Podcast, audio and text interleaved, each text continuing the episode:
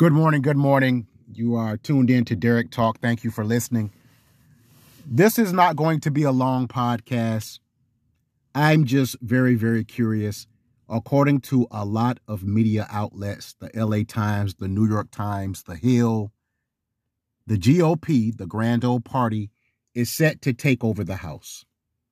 And I just wanted to know how is how is that possible? How? Name one Republican, and this challenge is for anyone that can hear this message. I don't care if you're in Washington, D.C., I don't care if you're in South Carolina. I don't care if you're in Raleigh, North Carolina. I don't care if you're in Columbus, Ohio. Wherever you're at, name one Republican that is actually worth mentioning as a topic of conversation. Name just one. Ronald Reagan arguably was a great man, great Republican. He is deceased. John McCain, great man. The most impressive presidential debate that I have I have ever witnessed came from John McCain. He was a maverick, he was a POW, he was he believed in this country. He was a patriot of sorts, if you want to say that.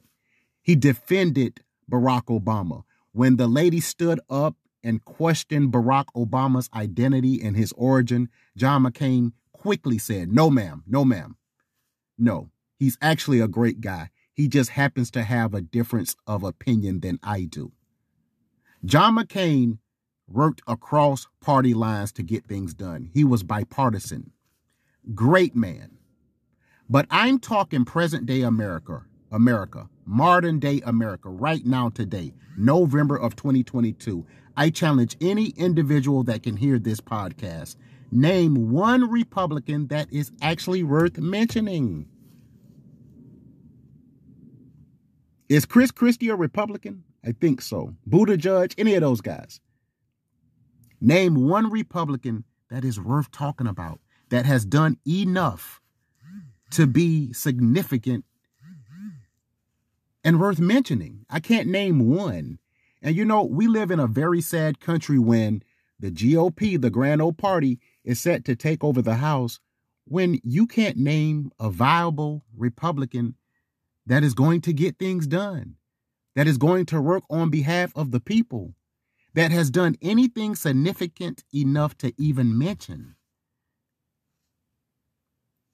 America, we need to wake up because we bash Donald Trump and say, "Oh, he was he's a terrible human being." The insurrection of the Capitol. This guy should be in jail for all types of different things, treason, all types of different things. But guess what? No matter how much we bash Donald Trump and say how terrible of a human being this man is, he said grab women by the private parts.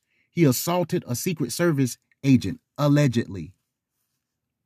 When it's time to go vote, to actually get out there and walk to the polls, guess what? We don't see a whole lot of people that look like Derrick Andre Fleming. We see a lot of people that look like Mike Pence. And I think that's the problem in this country. I really do. And I think that's why the GOP is set to take over the House. So we need to do some self evaluation. What is important to you in a candidate? Do you believe what Republicans believe? And I don't, their basic argument premise is everything should be run by the government. Government should intervene in everything, all matters. Where we as Democrats, we're for the people, by the people. To me, that's what makes this country great. That's why this country was founded. That's why people like Abraham Lincoln, Benjamin Banneker, Crispus Attucks, mm-hmm. Benjamin Franklin, Thomas Jefferson, that's what they believed in. The people. So I don't know. Again, the challenge is out there. Name one Republican that is actually worth mentioning. I'll wait. I'm very patiently over here waiting. You have been listening to Derrick Talk. I hope that everyone has a fantastic day.